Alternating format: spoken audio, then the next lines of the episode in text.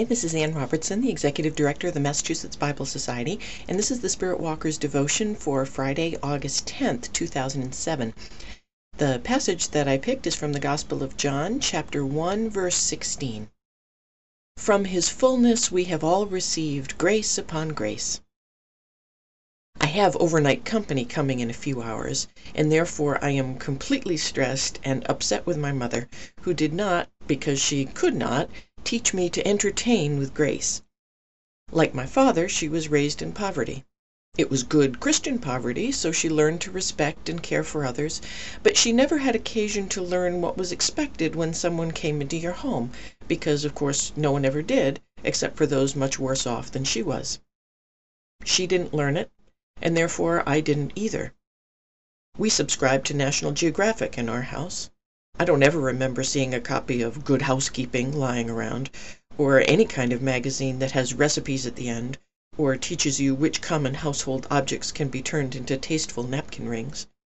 Food went on the table in the pots they were cooked in, or, more and more, in the T V dinner trays. My mother was a brilliant organizer and gifted teacher, but she couldn't cook in the way that most people understand that term.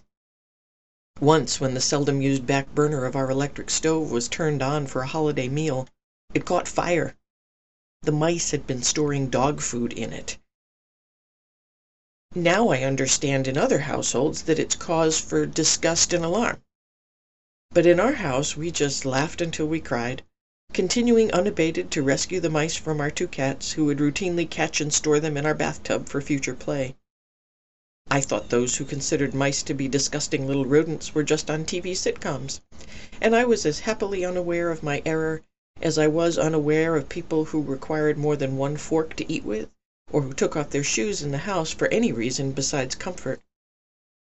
So having guessed now reminds me of the difficult moments of my life, when work and circumstance brought me into situations with those of better estate, when I realized that clothes I thought made me beautiful were made of laughable fabrics, or that the hat I thought was sophisticated didn't belong at an evening affair. It reminded me of the time my husband picked up a grilled cheese sandwich, made the way my mother had always made them, smashed almost flat in a waffle iron. He picked it up by the corner and waved it above his plate. "What is this?" He looked as if he'd caught sewage on his fishing line. It reminds me of how late in life I learned that you were supposed to tip service people who didn't work in restaurants, that people brought gifts when receiving hospitality, and that many people expected a thank you note in the mail, even when you'd opened a gift right in front of them and said a very sincere thank you right then and there. It brings up the time in Florida that I was asked to pish- pick up the bishop at the airport. While I was glad to take the time, I loved my bishop, I was well aware that my car was not bishop material. Paid for but peeling paint, I prayed for it every morning, as I had no money for a car payment. And it was all I had to carry my two big dogs, one of whom had helped herself to a bite of the back seat. I arrived at the airport, and there was the bishop and his wife. As it was doubtful that the very tall bishop could ever have been extracted from the back seat of my two-door Pontiac, his wife took the plunge.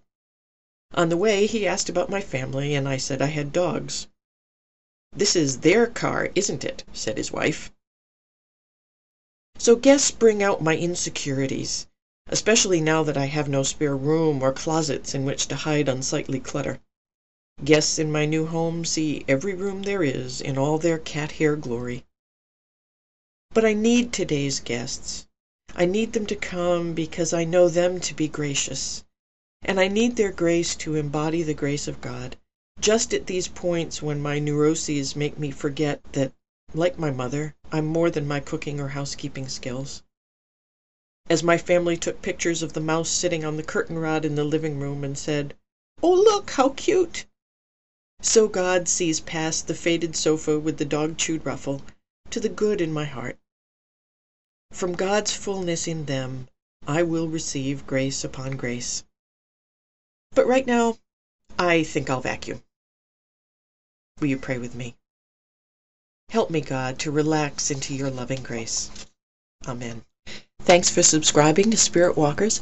Please be sure to come and visit my website at w w w dot ann robertson dot com and feel free to drop me an email at ann, A N N E, at ann robertson dot com. I'd love to know you're out there. Take care and have a good week.